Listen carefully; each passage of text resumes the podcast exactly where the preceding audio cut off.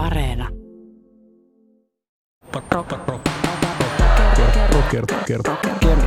Rakkaus on koira helvetistä, kirjoitti Charles Bukowski. Rakkaus on voima, joka repii kappaleiksi, laulaa Pelle Miljoona. Rakkaus on voima, joka on inspiroinut lukemattomia runoja, lauluja, romaaneja ja muita taideteoksia. Vai onko? Kun puhumme rakkauden kertomuksista, onko oikeastaan kyse rakkaudesta vai rakastumisesta? Tämä on Varo kertomusta podcast. Minä olen Silvia Hosseini ja kanssani rakkauden kurimukseen syöksyy tutkimusavustaja Ville Hämäläinen. Varokaa kertomusta. Ville, äh, minkä takia romanttiset komediat päättyy melkein aina siihen, kun pariskunta saa toisensa?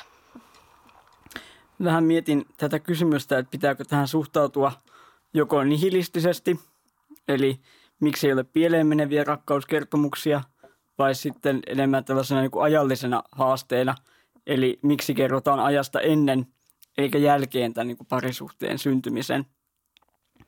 Mm, tähän kai se vakio vastaus, mikä kertomuksen tutkijan täytyy antaa, on se, että hyvä kertomus vaatii aina jonkun murtuman tai konfliktin. Ja usein tavallaan tämmöinen vaan niin kuin onnellinen rakkaus, parisuhde, niin se on sellaista murtumatonta eloa, jota ei oikeastaan niin kuin kauhean kiinnostavaa seurata. Varmaan moni meistä toivoo, että olisi omalle kohdalle sattuisi joku rakkaussuhde, jossa ei ole kaiken aikaa jotain draamaa, mutta ei sellaista viitti mennä elokuvateatteriin katsomaan. Ja nyt sitten ruvetaan puhumaan rakkaudesta. Romanttisen komedian kaava on yksinkertaisuudessaan vastaansanomaton. Poika tai tyttö tapaa tytön tai pojan. Useimmiten pääparin ensitapaamiseen liittyy jotain söpöä tai noloa. Rakkaus on useimmiten yhä heteroseksuaalista. Elokuvan alussa esitellään päähenkilöiden tähänastiset epäsopivat kumppanit tai jokin muu ulkoinen olosuhde, joka on tosi rakkauden tiellä. Rakkauteen kuuluu tietenkin muitakin esteitä. Elokuvassa kuullaan varmasti rakkauden tunnustus, todennäköisesti suurieleinen. Tämä on ainakin varmaa. Elokuva loppuu siihen, kun parisuhde alkaa.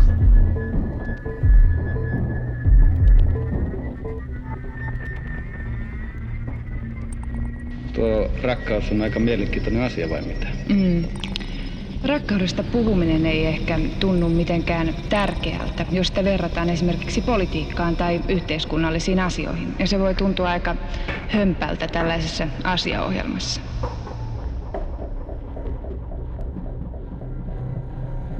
Rakastaminen ei toisin sanoen ole kerrottavaa. Ei, silloin kun se jotenkin sujuu tai mm. on, on tota onnellista ainoastaan. Tai voi myös ajatella sillä tavalla, että jos kuvataan pelkkää rakastamista, niin sitten todennäköisesti sillä taustalla kytee jotain ja silloin katsoja odottaa, että toisella on joku niin kuin oikein todella kiihkeä salasuhde kaiken aikaa käynnissä, koska miksi tätä muuten minulle näytettäisiin. Mm. Joo.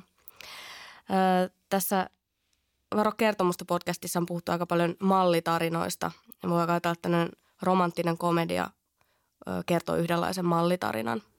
Joo, hyvin sellaisen niin kuin klassisen tota, tietyn niin kuin tietyksi lajiksi tunnistettavan mallitarinan. Sitten tietysti voi ajatella, että vaikkapa sitten niin kuin erilaiset vaikkapa pettämiskertomukset on omanlaisen mallitarina.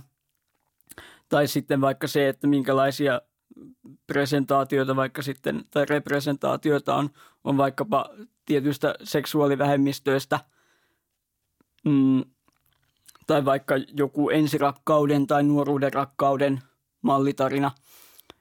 Tietysti niitä käytetään populaarikulttuurissa ja taiteessa ja viihteessä sen takia, että ne on tunnistettavia.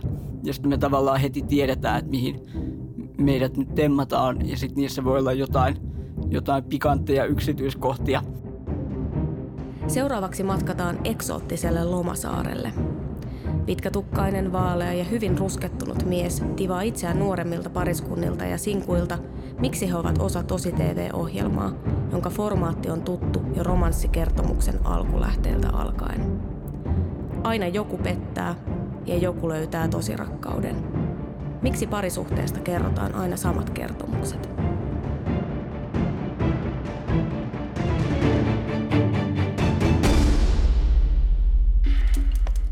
Jake. Sä, Jake, Jake, kerroit ennen kuin te tulitte Melindan kanssa tänne, että heti kun sinä tapasit Melindan, hän oli niin läheinen, että tuntui kuin olisit tuntenut hänet koko ikäsi, aivan kuin isän tai äidin. Teillä on kuulemma niin hirveän voimakkaasti yhteensopivat feromonit, että ne tuntee vaikka toinen joskus ottaisi päähän. Miltäs nyt Jake tuntuu kuulla tää? Entä Melinda? Me tässä just katsottiin ennen tätä hetkeä ihan vaan kotikatsojille tiedoksi. Täällä tällainen erittäin salainen ja ohjelmasta pois leikattu tallenne, josta käy siis ilmi, että Jake, Melinda tosiaan ottaa sua joskus päähän. Ja ottaa jopa joskus niin paljon, että sähän menet sinkkujen taloon mieluummin yövieraksi, kun palaat Melindan luo.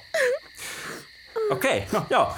Täällä meidän Paratiisisaarellahan kaikkihan on siis totta kai ihan sallittua, mutta nyt, nyt ja, Jake, mun on nyt pakko kysyä sulta, että millaiseen valoon tää sun ja Melindan rakkaustarina nyt sitten oikein perustuu? Okei. Okay. No varmasti, mutta mitäs, mitä, mitä, mitä ne feromonit? Kun ei,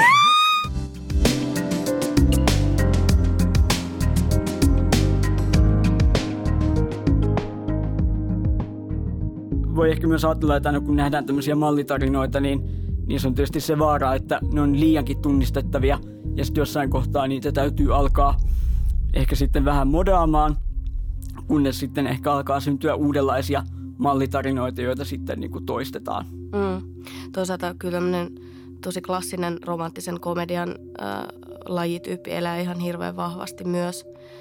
Ehkä siinä on jotain sitten kuluttaja haluaa nähdä jotain tuttua ja että siinä ei tarvitse valtavan paljon käyttää aivan ystyröitään tai edes hirveästi sydäntään.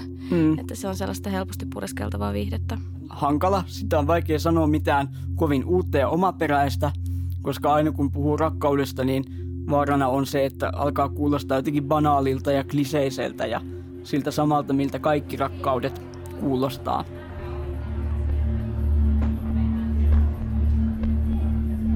Tämän jakson insertissä kuullaan uskottomuutta tutkinutta psykoterapeutti Annikki Kaikkosta, jonka kanssa Saara Harju keskustelee siitä, millaisista odotuksista romanssin kertomukset kumpuavat.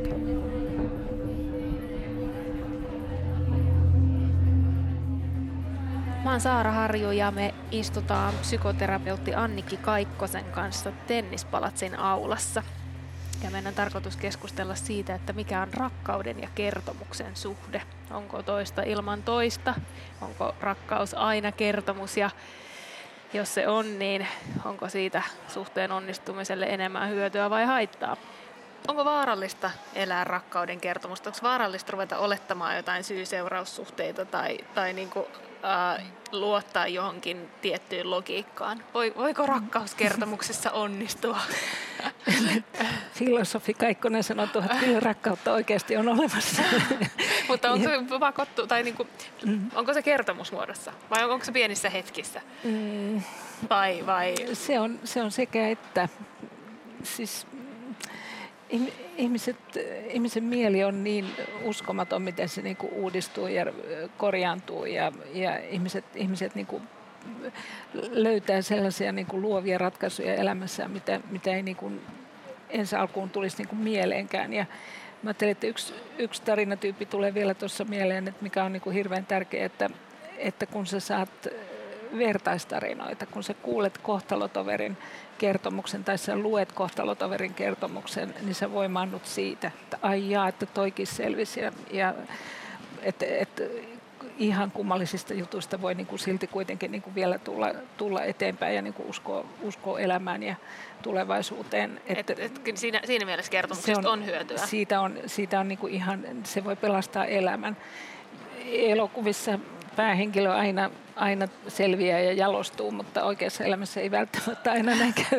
Mutta miksi me osata varautua siihen, kun me ollaan kuitenkin ky- kyllästyneitä, siis kyllästettyjä siihen, että, mm-hmm. että siis ki- joo, me niin. ollaan kaikki kas- kasvettu näiden mm-hmm. niin kuin populaarikulttuurinkin kertomusten ääressä, jotka on enemmän tai vähemmän epäonnistumisia ja sitten ehkä lopulta onnistumisia. Se on vaikea sanoa, kun se, että, se, että kun mä tutkimuksessa löysin että mikä oli niin se tyyppitarina kaikista näistä petetyksi tulleiden kertomuksista, niin se, se oli tämmöinen petetyksi tulleen pienten lasten äidin tarina ja näytti, näytti siltä, että mitenkään ei oltu tähän osattu varautua juuri tässä elämäntilanteessa. Et, et se, se oli niin kuin täysin vastoin sitä mallitarinan, niin kuin että, että sitten kun meillä on se piha ja koti ja kaikki on laitettu ja kun ensimmäinen lapsi syntyy ja kaiken piti olla loistavasti, niin että et juuri siinä elämänvaiheessa tapahtuisi murtuma. Niin sitä, sitä näytettiin odottavan niin kuin kaikkein vähiten ja se oli sen takia niin iso, iso järkytys myöskin. Psykoterapeutti Annike Kaikkonen, niin sä sanoit, että sä sä uskot rakkauteen ja sä uskot tarinoihin ja, ja siihen, että molempia tarvitaan ja, ja tarinat tai kertomukset rakkauksista, onnellisista ja epäonnisista voi auttaa. Kyllä, meillä aina on jotain äh, käsikirjoituksia mielessä, sellaisia jotain luonnoksia niin kuin erilaisille asioille elämässä. Ja tota, et on, on hyvä niin kuin suunnistaa jonkun käsikirjoituksen mukaan, mutta kun ne käsi, tarinat ei oikeasti sitten etene juonellisesti, ne ei etene loogisesti eikä kronologisesti, vaan, vaan sitten sitä elämässä suunnistaa niiden suurten ilmestyksen omaisten epifaanisten käänteiden kanssa, niin kuin, niin kuin tuossa aikaisemmin sanoin, niin ehkä, ehkä voisi sanoa, että, että suhteessa eletään aina siihen saakka, kunnes epifania meidät erottaa.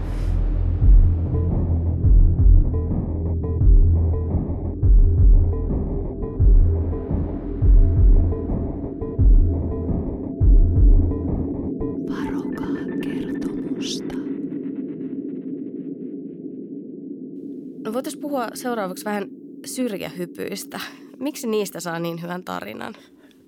Kai siinä pohjimmillaan kyse on halusta ja intohimosta. Öö, kai se vetoaa siihen tunteeseen, että jos voisi olla itsekin aina intohimoisen rakastunut. Öö, tietysti sellainen niin kuin vieraaseen ihmiseen tutustuminenhan on kamalan kiehtovaa, koska, koska siinä ihmisessä on paljon uutta – ja silloin tavallaan tulee sellainen olo, että nyt minulla on jotenkin taas niin kuin aivan jotenkin niin kuin päässyt johonkin sellaiseen, mihin aiemmin ei ole ollut ja johonkin sellaiseen näkökulmaan tähän maailmaan, mitä aiemmin ei ole ollut. Se on myös tietysti aina hyvä hetki ikään kuin kertoa itsensä uudelleen, eli, eli tavallaan antaa itsestään joku tietynlainen kuva. Ja sitten jos miettii niin kuin vaikka populaarikulttuurin syrjähyppykuvauksia, niin hän aika usein on tällaisia, että on joku salaperäinen nainen ja salaperäinen mies, jotka sitten kohtaavat. Pariterapeutti Annikki Kaikkonenkin siinä inserttihaastattelussaan mainitsi, niin tavallaan se uskottomuus on, on eräänlaista romanttisen rakkauden mallitarinan ainaista uudelleen etsintää. Mm. Ja sitten kun on yksi löytynyt – niin sitten tavallaan voidaan siirtyä eteenpäin. Ja sitten se klassinen käänne tietysti on se, että toinen haluaa, että nyt kerrot vaimollesi ja jätät hänet ja me aloitamme, aloitamme romanttisen tylsän rakkauden ja näin ei sitten yleensä käy. Menisitkö tota, tutkimusavustajana niin pitkälle, että sanoisit, että tämmöisten ä, romanttisten rakastumiskertomusten tarjoamat mallit jollain tavalla – luo ihmisille myös käsityksiä siitä, että, että pitää saada kokea se rakastumisen tunne yhä uudelleen. Eli, eli ohjaavatko ihmisiä suorastaan syrjähyppyihin? Eikä ehkä voi, voi tuota sanoa, että nyt ihan suoraan ohjaisi ihmisiä syrjähyppyihin, mutta, mutta tavallaan se on se vanha, vanha keskustelu siitä, että jäljitteleekö taide elämää mm. vai elämä taidetta. Ja tietysti voi ehkä ajatella, että rakkaus on sitten ehkä sellainen elämän osa-alue, jossa sitten aika usein jotenkin – haetaan vaikka sitten jostain niin kuin, tota, populaarikulttuurista tai taiteesta sitten niitä niin kuin viitepisteitä, että miltä sen rakkauden nyt sitten täytyy tuntua ja miten jotenkin jalat alta vievää sen täytyy olla, että se on oikeaa rakkautta. Mm. But I want to say one thing to the American people. I want you to listen to me. I'm going to say this again. I did not have sexual relations with that woman. I never told anybody to lie, not a single time, never.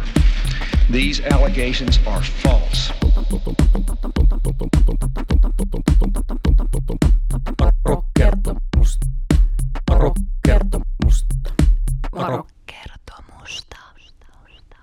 Nyt sitä kokemusta haetaan. Mm.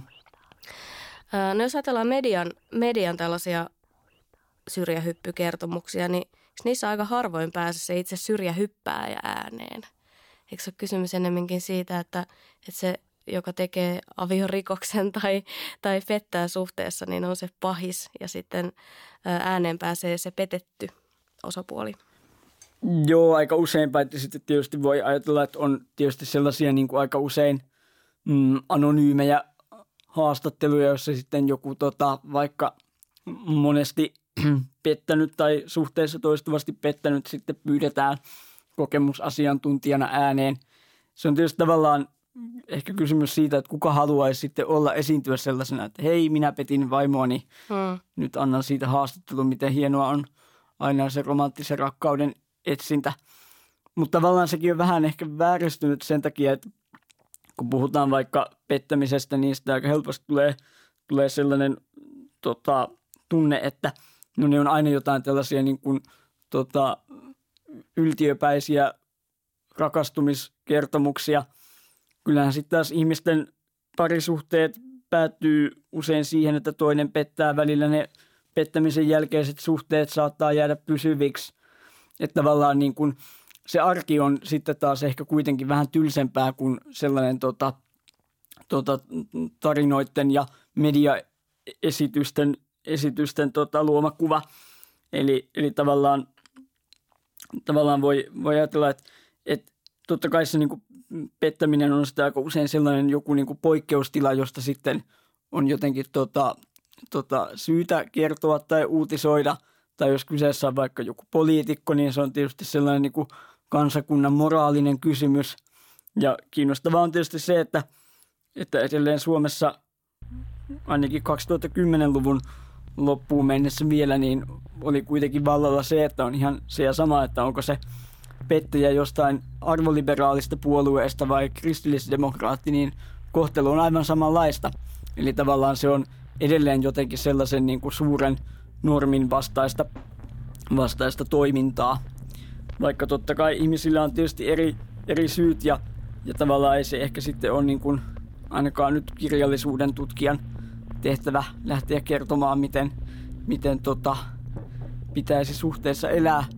Ylipäätään tässä täytyy tietysti antaa sellainen varoitus, että minä olen tutkinut ja perehtynyt lähinnä, lähinnä tota 200 vuotta sitten olleisiin romanttisiin kertomuksiin, enkä halua toimia minään oman elämäni Maaret Kalliona kenellekään, vaikka tietysti välillä aina, aina tota, tai rakkaus on tietysti sellainen aihe, josta ajatellaan, että on sellainen niin kuin kaikkien kenttä, että kenellä tahansa on tästä hmm. sanottavaa ja se ehkä näkyy samalla tavalla, että myöskin ehkä nykyään sitten tarinat on sellainen asia, josta katsotaan, että jokainen meistä on tarinan kertoja ja tietää, mitä ne tarinat on, niin hmm. monimutkainen ja herkkä aihepiiri ja tietysti osuu meitä kaikkia ehkä lähelle. Ja nyt sitten ruvetaan puhumaan rakkaudesta. Nimittäin yhteiskuntatieteilijät eivät jätä tätäkään elämänaluetta rauhaan, vaan siihenkin he oman sormensa pistävät. Tuo rakkaus on aika mielenkiintoinen asia vai mitä? Mm.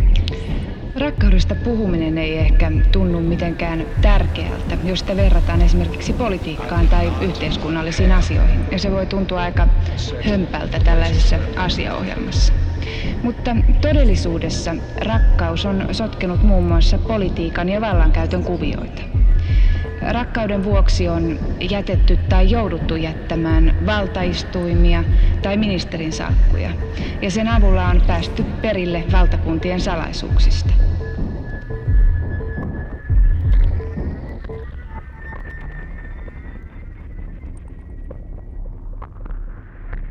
Ylipäätään se on tietysti niin kuin mielenkiintoinen kysymys, että voiko ajatella, että pariskunta on joku tällainen niin kuin yksikkö, jolle vaikka sitten voi tapahtua se kaikista kauhein, eli että toinen pettää. Tavallaan voisi kuitenkin ehkä ajatella, että parisuhteessakin ollaan kuitenkin ihan täysvaltaisia yksilöitä, ja ne yksilöt tekee niitä ratkaisuja, ja yksilöt on sitten vastuussa ehkä pikemminkin toisilleen. On se totta kai pettäminen tai syrjähyppy on tietysti aina se niin kuin luottamuksen mm.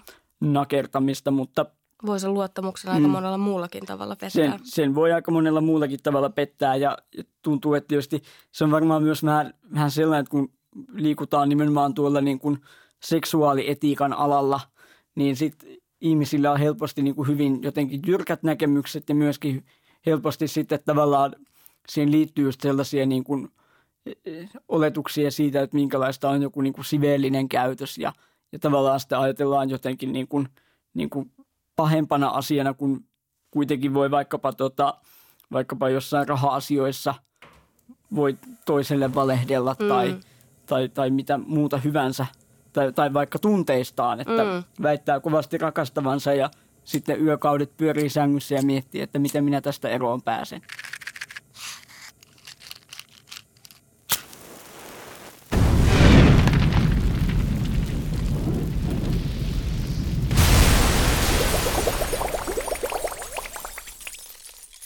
Miksi populaarikulttuurin ja median rakastumiskertomuksia, pettämiskertomuksia ja erokertomuksia tulisi varoa?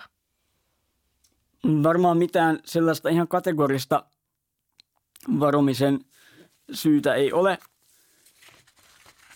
koska tavallaan jos, jos sellaisia kategorisia varomisen aiheita antaisi, niin sitten ehkä oltaisiin enemmän sellaisessa keskustelussa, että, että onko väkivalta elokuvien katsominen tai mm. videopelien pelaaminen vaaraksi tai, tai aiheuttaako ritariromaanit ihmisissä levottomuutta, mutta ei meillä kertomuksen varoissa ehkä ihan tällaisiin niin kategorisiin varomisiin lähdetty, mutta, mutta enemmän kyse on ehkä siitä, että vähän niin kuin Annikki Kaikkonenkin tuossa insertissä sanoi, niin elokuvassa päähenkilö tai romaanissa päähenkilö usein jalostuu ja löytää jonkun tarkoituksen, mutta tosielämässä ei ole mitään tällaisia tarkoituksen takeita. Vaan voi olla, että, että on kärsimystä, voi olla, että on huippuhetkiä, mutta ei opi yhtään mitään. Mm. Ja vaikkapa tämä niin kuin, tota, Kaikkosen mainitsema epifanian käsite, tällainen käänne, joka sitten myöhemmin selittää kaiken ja voi muuttaa elämän, niin, niin sellaista ei tietenkään välttämättä löydy. Ylipäätään ehkä kertomusten suhteen se, mistä, mitä pitää varoa, on se, että, että aika usein näkee sellaista aika löysääkin tarinapuhetta, että jokaisen pitäisi toteuttaa jotain omaa tarinaansa tai oman elämänsä käsikirjoitusta, mutta kertomus on aina sellainen niin kuin ymmärryksen muoto. Eli kertomus on, on myös tavallaan niin kuin aina jälkiviisastelua. Eli jälkeenpäin voi sitten niin kuin hahmotella jotain merkityksiä, jotain syitä ja seurauksia, mutta ei niitä siinä hetkessä näe. Ja aina sellaista kertomusmuotoa käyttäessäkin pitää muistaa se, että ne voi olla hyvinkin niin kuin keksittyjä, valheellisia, harhaanjohtavia.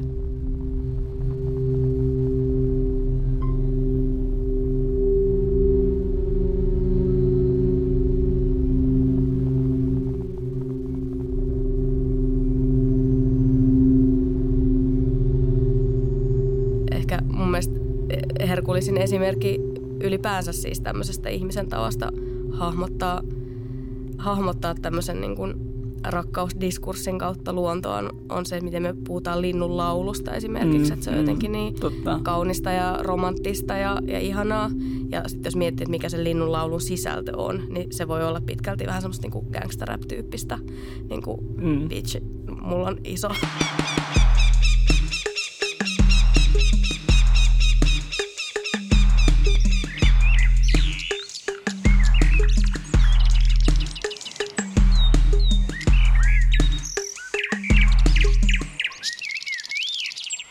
aika erityyppinen kuin sellainen runollinen käsitys.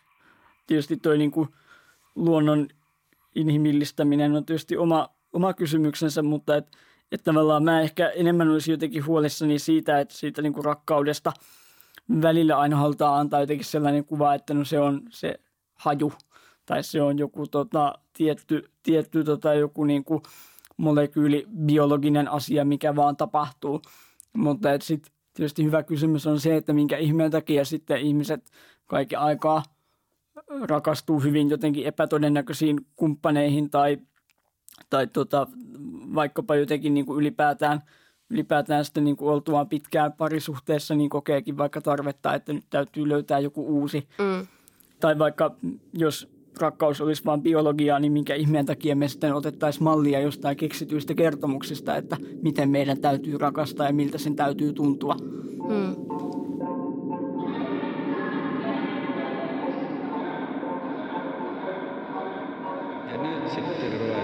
puhumaan rakkaudesta. Varo. Mä mietin tätä kertomusasiaa myös, mitä tulee eroihin. Musta tuntuu, että monesti kun ihmiset eroavat pitkästä suhteesta, niin, niin eroajalla saattaa olla sellainen kokemus siitä, että, että nyt elämästäni on kymmenen vuotta ikään kuin mennyt hukkaan. Että olen ollut väärän ihmisen kanssa, olen mm. niin kuin elänyt tätä elämän tarinaa niin jotenkin väärin. Ja, ja nyt se on menetettyä aikaa ja nyt pitää aloittaa alusta ja jotenkin näin. Se on hassu tapa hahmottaa elämää, koska eikö se kymmenen vuotta, joka sen kumppanin kanssa on vietetty, niin ollut sitä elämää itsessään. Joo, tämä on tavallaan just ajatus siitä, että sillä rakkaudella pitäisi olla joku ulosmitattava hyöty. Että onko se sitten niin kuin yhteinen lapsi, onko se sitten niin kuin se, että elettiin koko elämä onnellisesti yhdessä. Mm, sellainen ehkä niin kuin tuota, murheellisen eksistentialistin vastaus on tavallaan se, että eli sitten onnellisen tai, tai tuota, onnettoman elämän yhdessä tai yksin, niin jossain kohtaa se päättyy ja mitä sitten sen jälkeen.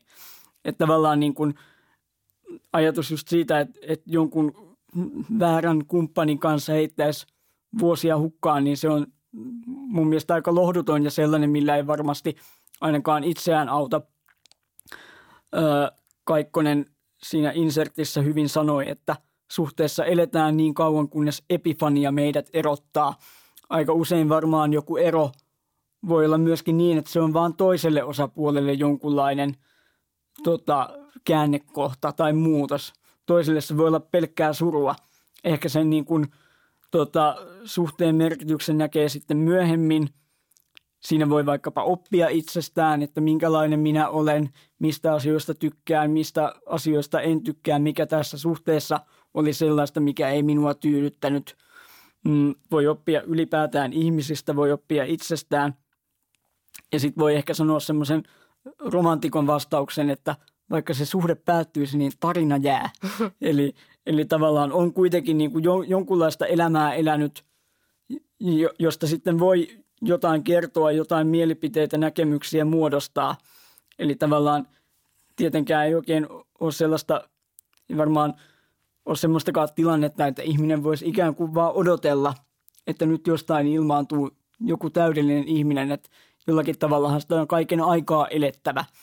Ja voi tietysti niin kuin miettiä, että, että, että varmaan niitä hukkaan heittämisen muotoja on sitten yksinkin, josko on sitten niitä elämän merkityksellisyyden tuottavia asioita yksinkin. Ja ehkä semmoinen oma näkemys on ennen muuta ehkä se, että täytyy pyrkiä jotenkin löytämään joku sellainen mielekkyyden taso myöskin siinä yksin olemisessa. Ja tietysti varmaan aika monelle ehkä eron jälkeen sitten sellainen opetus on myöskin siinä, että miten olla yksin ja miten elää sitten mielekästä elämää ihan itsekseen. Hmm. Ehkä se onkin just tuollaisten rakastumiskertomusten ja varsinkin joidenkin romanttisten komedioiden suurin vaara on se väite siitä, että ihminen ei voi elää tyytyväistä tai tyydyttävää elämää ilman parisuhdetta.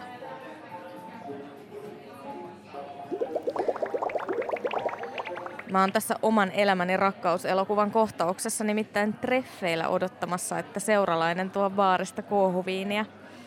Mä mietin tässä sellaista, että, että vaikka rakkaus ja ihmissuhteet voi saada tosi moninaisia muotoja polyamoriasta sateenkaari uusperheisiin, niin parisuhde- ja perhekäsitys on silti yhä hämmästyttävän konservatiivinen, mikä näkyy myös siinä, millaisia tarinoita rakkaudesta kerrotaan. Varsinkin heteroparisuhteen odotetaan aina etenevän jonkun tietyn kaavan mukaan. Mä tutustuin esimerkiksi kerran keski-ikäiseen naiseen, joka oli seurustellut saman miehen kanssa kymmenen vuotta, mutta ei halunnut muuttaa miehen kanssa yhteiseen kotiin, vaan halusi asua yksin. Ja tämän naisen lähipiirille tämä oli jatkuvan ihmetyksen aihe. Vaikka siis ei tämän pariskunnan suhteesta puuttunut ollenkaan läheisyyttä ja rakkautta, he olivat hyvin onnellisia yhdessä. Kaikilla pareilla ei tietenkään ole taloudellisia resursseja pitää esimerkiksi kahta asuntoa, mutta olisikohan ihmiset tyytyväisempiä, jos ne ei yrittäisi toteuttaa jotain totuttuja parisuhdekaavoja, vaan toimis niin kuin heidän suhteelleen olisi parasta. Mutta hei, nyt saapuu skumppa. Ehdotan, että skoolataan kaikille tavallisille ja ihanan epätavallisille muodoille, joita rakkaus ja ihmissuhteet voivat saada.